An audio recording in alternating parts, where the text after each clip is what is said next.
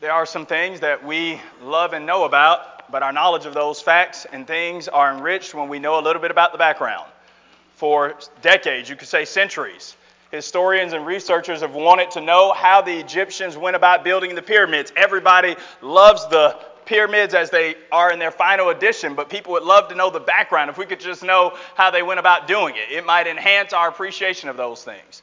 You think about Martin Luther King's speech to those 250,000 on the National Mall in Washington, D.C. It's a great speech, but it's enhanced when you realize that in the midst of the speech, King relies on and refers to the Gettysburg Address, the Emancipation Proclamation, our country's Declaration of Independence, Shakespeare, and the Bible. That background going into that speech just enhances the phrases and the words that are used. And the same thing's true about our lesson tonight. John chapter 17 is known and been, been known and a beloved chapter for Bible students and New Testament Christians for centuries. But the background leading us up to John 17 will help us to greater appreciate the words that Jesus speaks and what's been called his high priestly prayer.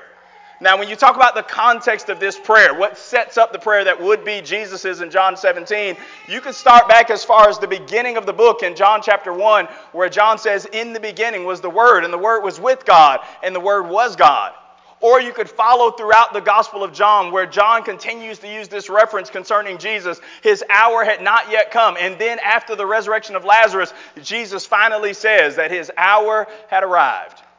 Scholars divide the book of John up into two great halves. John chapters 1 through 12 has been called the book of signs, where Jesus does the miracles to prove that he is the Messiah. And then John chapter 13 through 21 has been called the book of glory, where Jesus shows himself to be the Messiah and the glory that would eventually be his. Tonight, for our purposes, we're going to look simply at the context of Jesus' longest prayer from John chapter 13 into John chapter 16, and then Neal will come up and talk about the actual content of the prayer itself. You know the prayer and what Jesus says about unity, about his disciples, and about sanctification.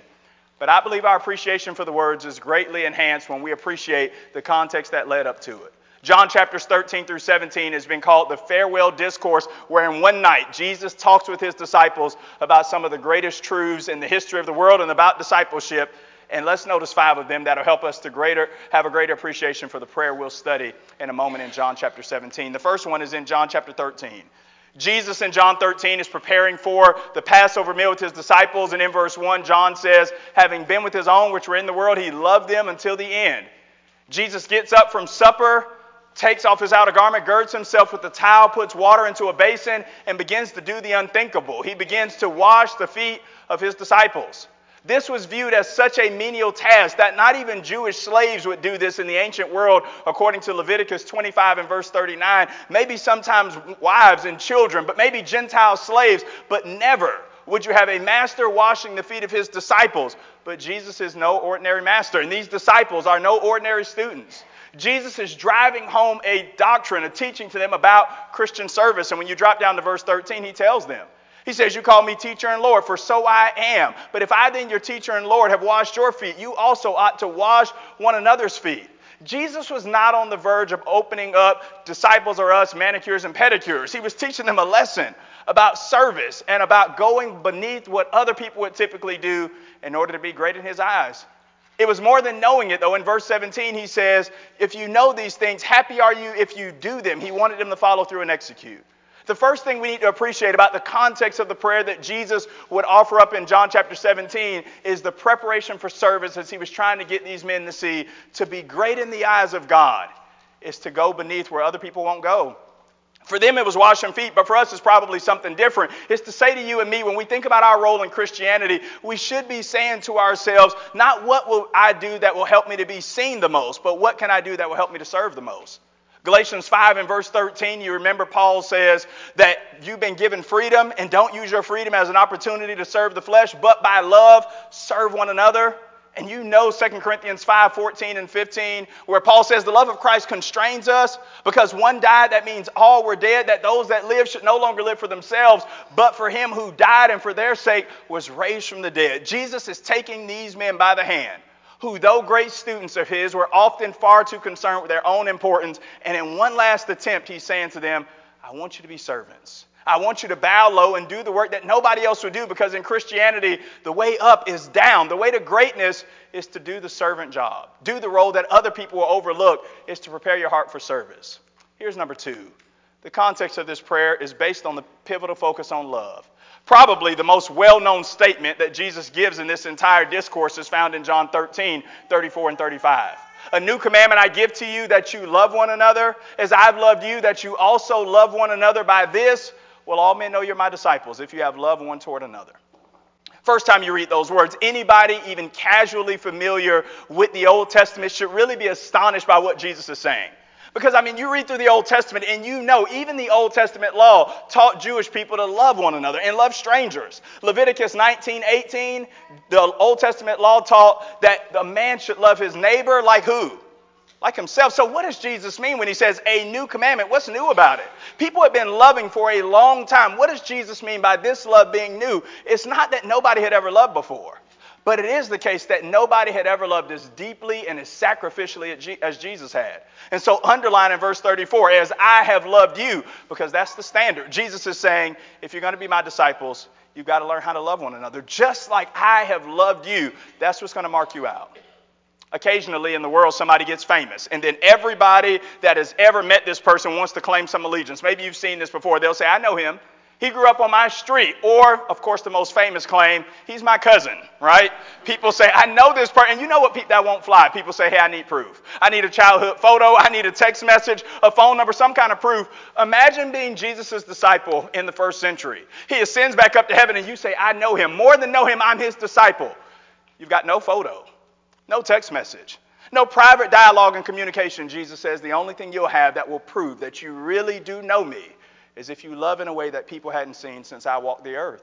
And so, John 15, verse 12, and John 15 and verse 17, Jesus doubles down on this idea that my disciples will be known by the love they have for one another. No wonder he harps on this unity in John 17. It starts here where he says, I'm giving you a new commandment that you love one another just like I have loved you. What does Paul say in Romans 5 and verse 6?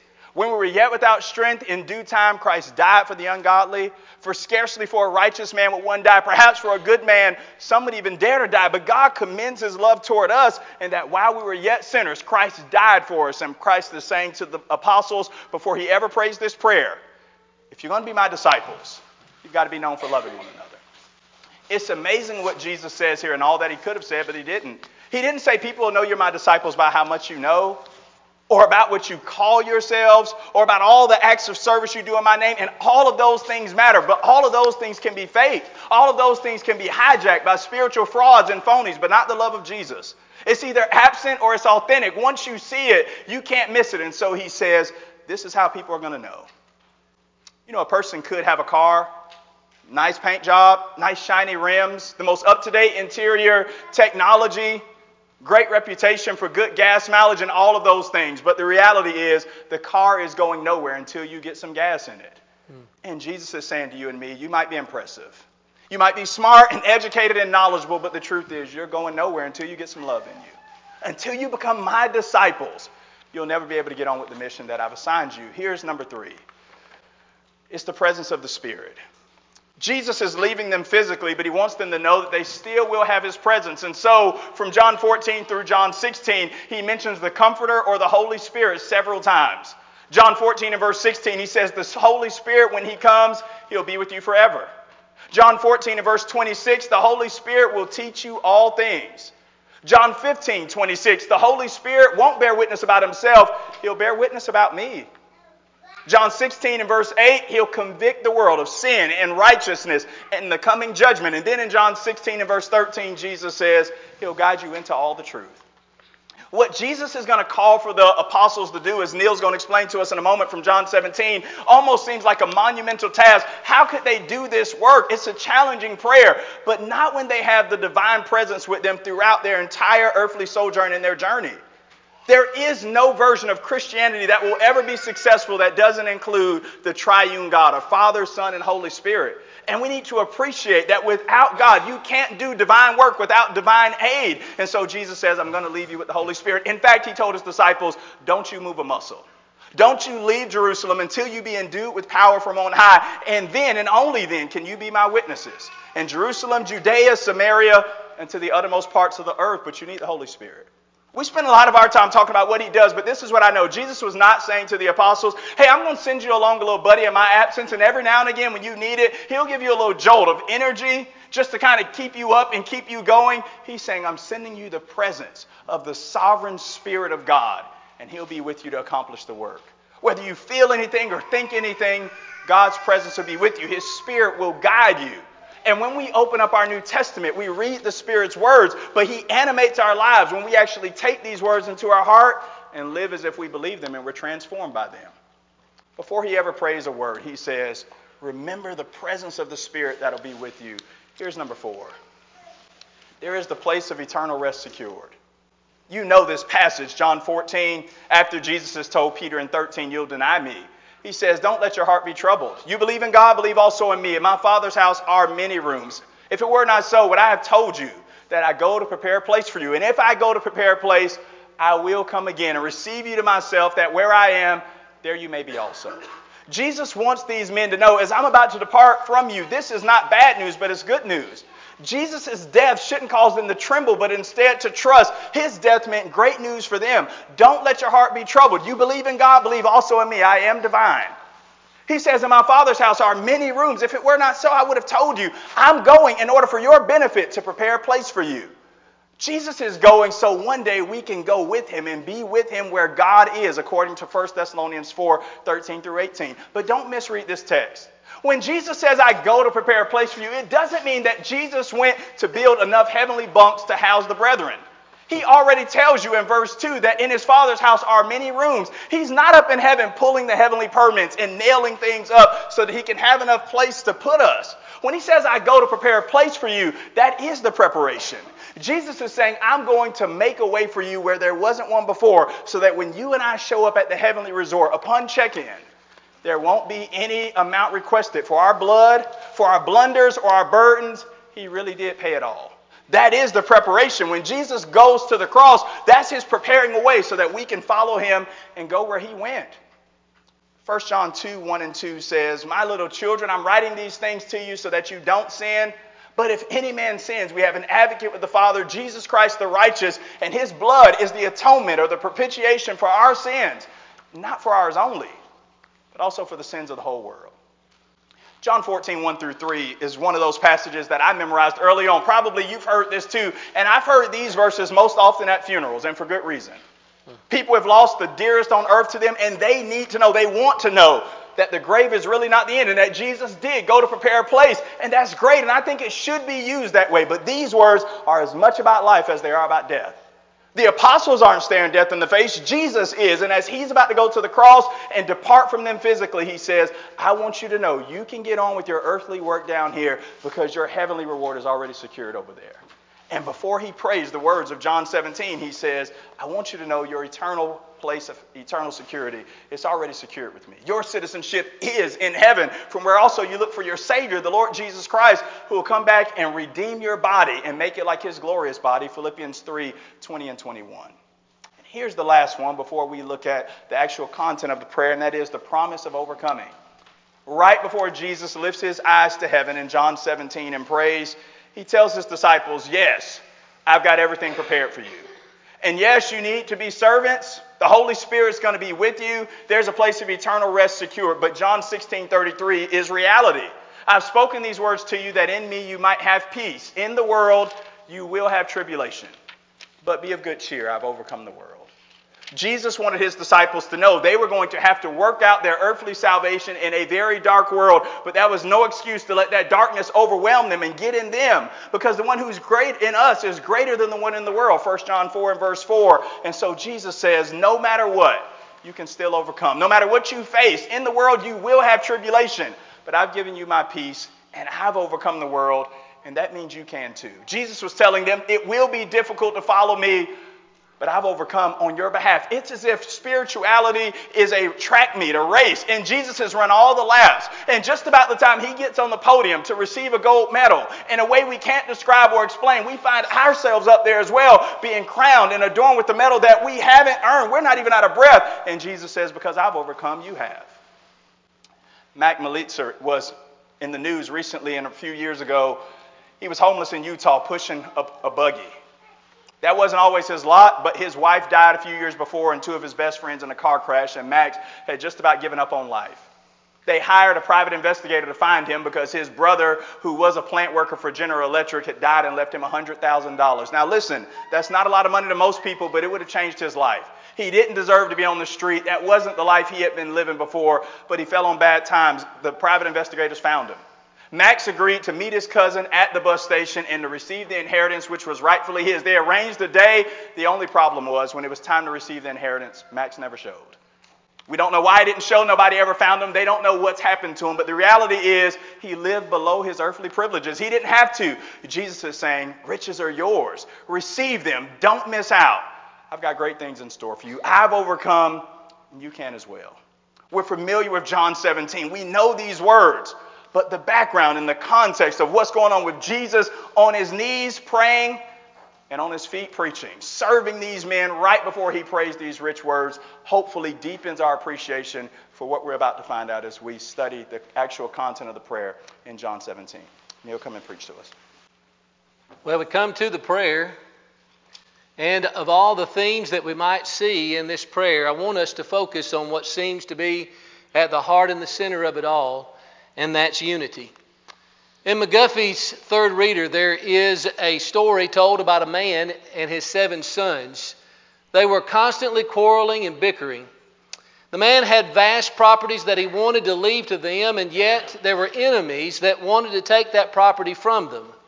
So the father tried to impress on them the importance of what they were facing. And so he took a bundle of seven sticks and he tied them together, and he called all of his sons to him. And he said, I will give a great sum of money to any son who can break this bundle of sticks.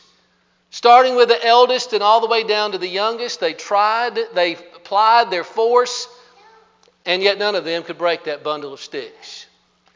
The father said, And yet nothing could be more simple. And he untied that bundle and he took those sticks one by one and he broke them and he threw them down. And he said, So it is with you, my sons. When you're together, there is no force that can break you apart. But if you'll allow yourself to be fractured and divided, you'll be like these sticks upon the ground. How vividly that illustrates the importance that there is for us to be one as the children of God. Jesus is so concerned about our unity that this is what he chooses to put at the heart of his prayer in that well known and well traveled prayer of John chapter 17. You know, our body needs B vitamins, and there are a lot of different types. There's uh, thiamine, and there's niacin, and there's B6, and there's B12, and it does the body cells so much good. When we look at the uh, B vitamins, they are vitamins that help our nerves and that help our physical body and even help our memory and our mental health. They say that you get your B vitamins from eating meat, but most of us take B vitamin supplements to make sure that we have a sufficient amount. But when it comes to the body of Christ, we need to be one. We need to be united. And that's what Jesus is concerned about.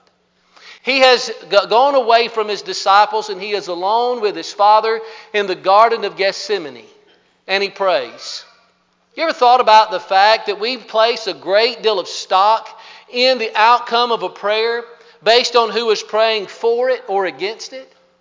Maybe we go to the doctors and we find them saying to us, We've done everything that we can do. And so, what we'll do is we'll go and we'll kneel and pray, or we'll find somebody that we completely trust and we'll ask them to pray about it. Isn't that the import and the power of passages like James chapter 5 and verse 16, where we not only confess our faults to one another, but we pray one for another that we may be healed? The effective, fervent prayer of a righteous man does so much good. When we look at what Jesus is saying in this prayer, we could focus on the negative side of this and we can ask ourselves why is religious division so prevalent in our world today? But instead, I want us to look at what Jesus prays about. When we think about how much confidence we can have in the prayers of Jesus, it takes it to the next level. Jesus prayed about religious unity as if it were possible. And if he prayed in that way, we should have confidence that it is. And so, as we look at the contents of this prayer, I want us to think in terms of it being about our unity. And as we look at the unity that God wants through Christ's prayer, I want us to consider or remember four words. These four words are ingredients that can help us to appreciate the unity that Jesus prayed for just moments before he died on the cross. Will you remember, first of all, the word cost? The word cost. You know, we often attach the value of something based on the, uh, based rather on the price that was paid for it. And the greater the price paid, the greater the value it is that we perceive. But what Jesus is saying is that He is paying the price of His life so that we might have life and all of us have it on the same terms. With Jesus comprehending the cost that it was going to be for him, how immeasurable it is for us to imagine that only the deity could realize that he was born to die such a painful death that he could live his life day by day knowing that that was how it was going to come to an end. Only deity could bear that. When we think about Jesus and the cost that he was going to pay, we see how precious unity is, and we see that Jesus was willing to pay that price. We can see the cost of unity for Jesus in the anxiousness that he felt about his imminent suffering. Do you notice how he begins the prayer in verse 1? He says that the hour is come. You know, Hiram talked about that in the prelude to this prayer, that there was an hour that Jesus was anticipating it was coming. And near the end of his public ministry, he talks about how troubled he was. But what shall I pray to my Father that I be delivered from this hour? For for this hour I have come. In John 12, verse 32 and 33, he says, And I, if I be lifted up from the earth, will draw all men unto me. And this he said, indicating what manner of death he would die. The Apostle Paul uh, it was one who gave evidence and proof that the Christ had to suffer, Acts chapter 17 and verse 3. And so this theme permeates the epistles. You'll see the Hebrews writer saying that Christ had to suffer. Hebrews 2:18, Hebrews chapter 5 and verse 8. You'll see that he tells us that Jesus was on his way. He's just hours from there where he's going to go outside the city gates. He's going to be hung at Calvary outside the gate, Hebrews 13 and verse 12. Peter's going to take up that theme of suffering. And he's going to say to us that he suffered for you. 1 Peter 2 and verse 21. He suffered in the flesh. 1 Peter chapter 4 and verse 1. We see Jesus who was made a little lower than the angels for the suffering of death, crowned with glory and honor, that he by the grace of God should taste death for every man. Hebrews 2 and verse 9. When we consider all that is said, surely unity was part of the joy that was set before Jesus in his anticipation of the suffering that was ahead for him. Hebrews chapter 12 and verse 2. When we look at Jesus' prayer as he prays, he is implying that this suffering is going to lead to our life. John 17 in verse 2, he's been saying that your freedom, your liberty, your life is going to require me to die. John 3 16, John 10 in verse 11. And so, as we look at Jesus in his prayer about unity, he understood that it was costly, that in mere moments he was going to be arrested, and then he was going to be tortured, and then he was going to lose his life. But he was willing to pay that cost so that we all could be one. But that, that unity was costly, Jesus indicates in his prayer, in that he was prepared to finish the work that the Father had given him to do. Jesus anticipates this at the beginning of the prayer. He could say with confidence, even before he says it on the cross, I've finished it. I've come to the end. All that remains is to go through that awful experience. But think about what he had been through in the name of unity up to this point. Jesus had endured the interminable suffering of temptation that we mentioned just uh, in the last Sunday's sermon in Matthew chapter 4, verse 1 through 11. Jesus endured hardship. In Luke 9:58, he says that, that birds have nests and foxes have holes, but the Son of Man has not where to lay his head. In John chapter 7 and verse 1, Jesus faced death threats. In John chapter 8 and verse 6, Jesus faced accusations. In John chapter 11 and verse 58, Jesus faces interference. The Pharisees and the scribes and the Herodians, somewhat natural enemies, conspired together to see if there was some way that they could trap Jesus in his words. Matthew 22 and verse 15. Man, look at all the passages like Matthew 4 and 24 and Matthew 14, 13 that talks about what Jesus did day after day in giving himself up to heal the diseases, the infirmities, and the problems of this world. Why did he do it? He said, The Son of Man came not to be served, but to serve and to give his life a ransom for many. Jesus was willing to pay the, the price.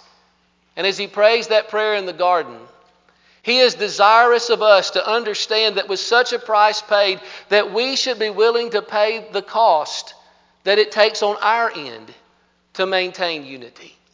Unity is going to be very difficult religiously because people have their own ideas and we come face to face with that. We're somewhat confronted with that and we've got to stay true to what Jesus has said in His Word. And so, yet we figure out that whatever minuscule price we pay, he has demonstrated some such magnificent love already.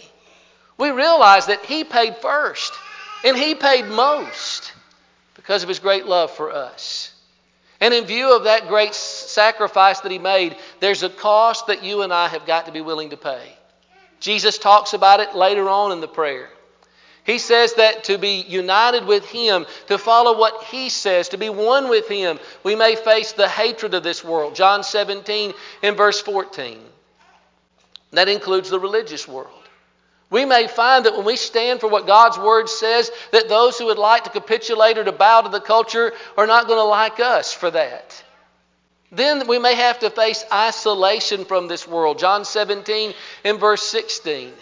We may find ourselves alone. We may find ourselves in some doctrinal matter, some matter of worship, some matter of salvation by ourselves.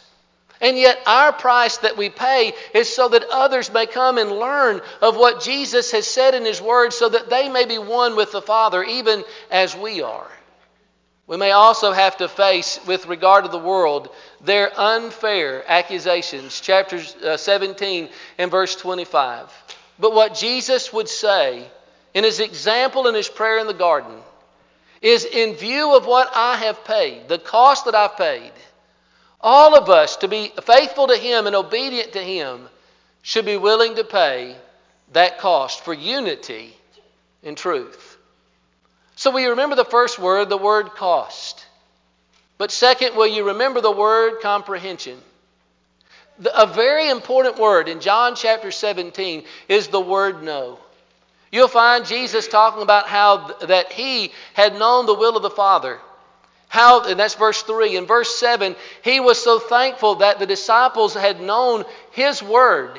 In verse 8, they knew Jesus better because they knew that word. And what Jesus wants at the end of his prayer is for the rest of the world to know who he is, that he is Lord and Savior. And he's counting on us to help them to know it. Verse 23 and verse 25. When you think about how important knowledge is in this prayer, he wants us to comprehend. First, he wanted the apostles to continue to understand and to know, but he also wants us to know. And then he wants the world to know. We must know God. Verse 3 and verse 5, he was thankful that his apostles had indeed known that. But what happens when we truly know God? When we know him as he truly is? If everybody knew God as He is revealed on the pages of the New Testament, would we not have universal unity? Would we not all worship Him in the same way? Would we not all serve Him in the same way? If we were uh, bowing in obedience and in understanding of a knowledge of the God of the Bible, would we not have fellowship with those that God has fellowship with, all that He has fellowship with, and only those that He has fellowship with? Then in verse 7, we see that we must know God's revelation. And again, he says that these disciples had known that. I think that most of the religious world would likes the idea of unity, or at least we like the idea of getting along. But it's only the disciplined student of the Bible who is going to strive to do what and only what the Word of God says, adding nothing to it or taking away from it. That's knowing God's revelation. We must also know God's purpose. In verse 25, Jesus laments that the world had not known him, but he was thankful that the disciples did know him. He's longing for us to make sure that we know him. Most of this world does not know why God sent his Son in the world in the first place. And He wants us to share that purpose. He sent us on a mission to help all in the world to know Him and His purpose for them.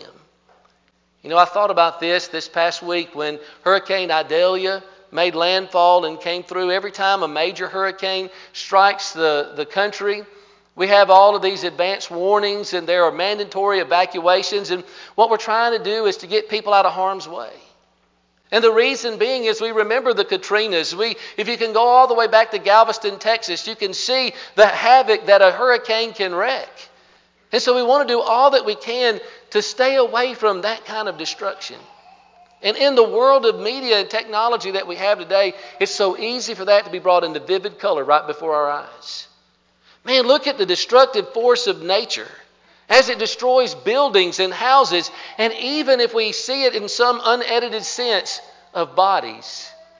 But what God is trying to get across to us through this prayer of Jesus is that he came on a mission to save us from eternal destruction, 2 Peter chapter 2 and verse 9. And if we know him and we know his revelation and we know his purpose, we're really going to strive to help people to be one with him even as he and the Father are one. Will you remember the word comprehension of truly knowing him? But then will you remember the word confidence? I don't know if there's an exception to this, maybe there is. But it's hard for me to look in the Bible and find any commandment that God gives us, but that there are not blessings, privileges, and joys that are attached to doing them. When you think about what Jesus is praying for here in the garden, he is demonstrating to us the value of what he's praying about and what happens when we go through that difficult work, that costly work of trying to be one, even as the Father and the Son were one. Look at the advantages and the joys that are felt in the congregation. I truly believe that Lehman Avenue has been enjoying for a while an extended period of unity and peace. You know what happens when that kind of environment exists? People want to come and be a part of a group like that. That makes them open to studying God's Word. When they see the close and loving relationships, as Hiram emphasized in John 13, 34, and 35, that Jesus emphasized as the hallmark of disciples, they're going to see that among a people who are united. And so, as Jesus is praying, it should instill confidence in us, and He gives us some of the reasons why. We have confidence because of intercession. In verse 9, Jesus says that he is praying for them. As Jesus says this, he is praying, speaking both inclusively, that he is interceding for his disciples, but exclusively, he is not interceding for the disobedient of this world. And now that Jesus has returned to heaven, this is a concept, an idea that we'll find in Scripture that He intercedes for us. Hebrews chapter 7 and verse 25, that He is our one mediator as we see in 1 Timothy 2 and verse 5, He is the one who represents us and atones for us and reconciles us to God as we repent and confess. 1 John chapter 2, verse 1 and verse 2. Then there's the confidence of preservation. He says, I have kept them through your word. Verse 11. I have confidence in knowing that as I partner with Jesus in this prayer, that the Lord is keeping me. But then there's the confidence of sanctification. In verse 17, we're purified, but we're purified only through truth. And then there's the confidence of glorification. In verse 22, he is talking about the glory that he wanted his disciples to have in the obedience of that command, but it also is a reflection of God's glory. And here the idea is of dignity, it's of honor. We glorify Jesus as we try to partner with Him in the answer to that prayer. Jesus is seeing that. as Jesus is about to face his suffering, he has given us a wonderful name. Peter says, If anyone suffers as a Christian, let him not feel ashamed, but in this name, let him glorify God. When we think about the glorification, that is an indication in that same letter that even the worst of sinners, with the worst of their opposition, may be won as they continue to look at our holy lives. 1 Peter chapter 1, verse 15 and verse 16. This is a difficult prayer if we really understand what Jesus is saying. He is saying that people with all their various uh, temperaments, personalities, opinions, and, and, and their thoughts about the way things should be, that He expects us to come together, and when we do, under the banner of His authority, we can have this great confidence of a multitude of blessings that follow. Will you remember the word confidence? And finally, will you remember the word commission? we see Jesus saying in the middle of this prayer that I have, eh, just as you have sent me, I have sent them. We have been sent. Just as surely as the Father sent the Son into this world, He has sent us. And so we're to be mission minded. He has sent us to be salt to be a preservative in this world, Matthew 5:13. He has sent us to be light to dispel the darkness of this world, Matthew 5 and verse 14. He has sent us to be ambassadors so as to reconcile the world to Christ, 2 Corinthians chapter 5 and verse 20. He has sent us to be an example, just as we saw in John 13 verse 12 through verse 17, that the world can see the Savior through the service that we render. We've been sent we have been sent by Christ. And we remind ourselves that the Christ who sent us is the one who has all authority. He sends us preaching and He sends us to make disciples, and He has sent us into this world. 2 Timothy 2 and verse 2, Paul says to Timothy, The things that you have heard of me and seen of me among many witnesses, the same commit to faithful men who may be able to, to teach others also. We have been sent into this world to those who are searching into the religious world, into the broader world, so that we can help Jesus' prayer not come to an end, but to continue through the work that we do. Again, as you look at Jesus, there's a shift in the way that he speaks. Throughout the first part of the book of John, as has been noted already, Jesus would say, My hour has not yet come. There's the wedding feast at Cana. And he says to Mary in John 2 and verse 4, Woman, my hour has not yet come.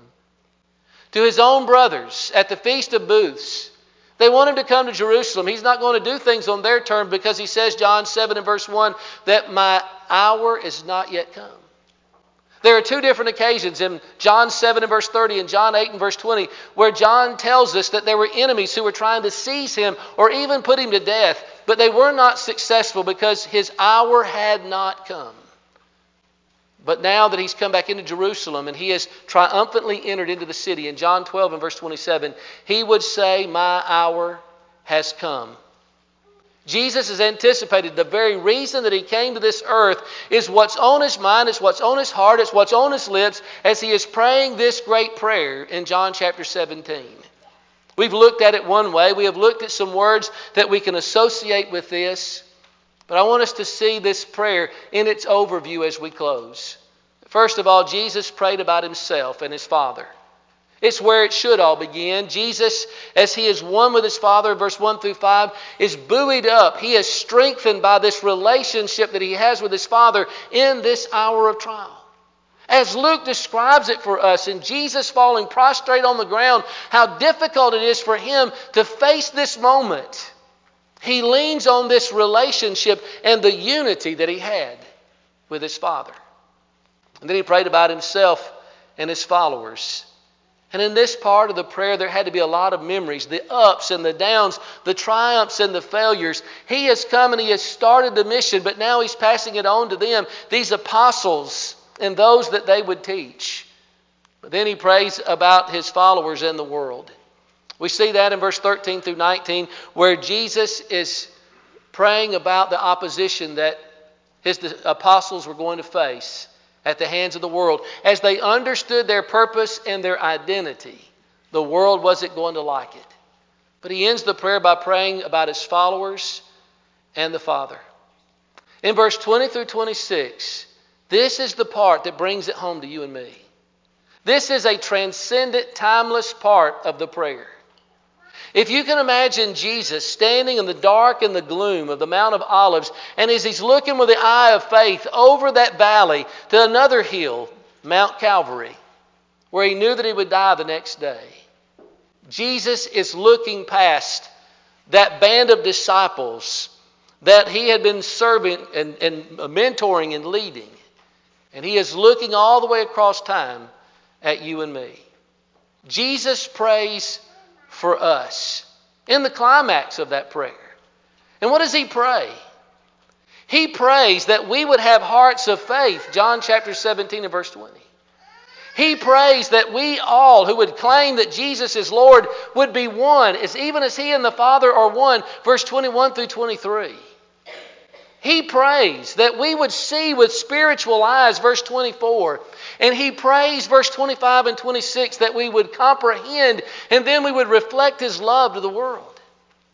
I don't know about you, but it's a humbling thing to think that Jesus is looking at you and me through tear stained eyes as he is about to go and lose his life on the cross, John chapter 10 and verse 18.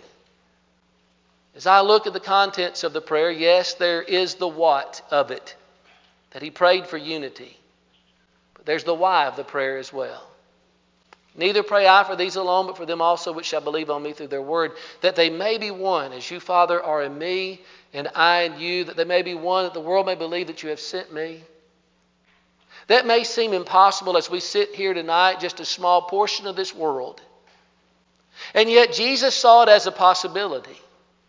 And the beautiful thing is that he doesn't expect us to win all the world at once. In fact, he lets us know that despite our efforts that most of the world is not going to buy into what it is that he prayed about before he died. But the way that that happens is one person at a time. It begins with one person grasping and having their hearts penetrated by the prayer that Jesus prayed, and it begins with that person being one with Jesus and the Father. That's the beauty of the plan of salvation. 2 Corinthians 5 and verse 10 says that we will all stand before the judgment seat of Christ. But that same passage says each one of us will give an account. And while the whole world may not follow Jesus, every individual that does, as he stands and gives an account, with the blood of Christ having covered his sins, will hear Jesus say, Well done, good and faithful servant. Enter the joys of your Lord. Religious unity begins with you and me and our relationship with God. If you've not yet been one with Christ by being obedient to His gospel, you can respond to His great grace. We talked about God's part this morning. Our part is faith. A faith that saves is a faith that obeys, that allows our heart to be uh, touched by the gospel, by the power of the Savior and the lordship of our lives that He would take, by changing our minds, that leads to a change of actions, that leads us to confess that Jesus is the Son of God, allowing ourselves to be lowered in water, to be buried with Him in baptism, to rise to walk in newness of life. That will make you one with Christ and one with all those who have done that very thing. That oneness with Christ is something that's continued. When Jesus prays, he doesn't pray for preservation of physical life because we know that it's appointed unto men once to die.